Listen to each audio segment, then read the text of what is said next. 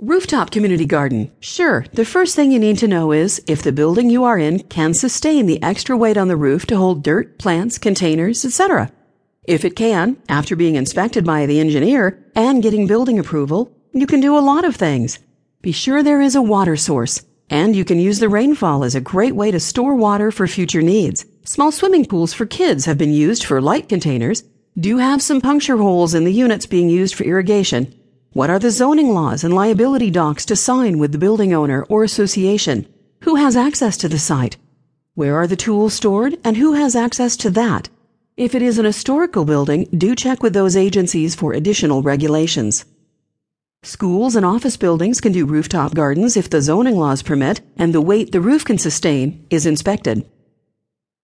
These rooftop community gardens can help the environment, can help the heat and air temperature of a building, is using valuable space that otherwise would go to waste.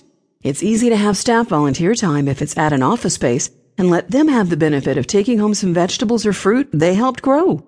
Please remember to take a row of what you grow and donate to the local food pantry and food bank.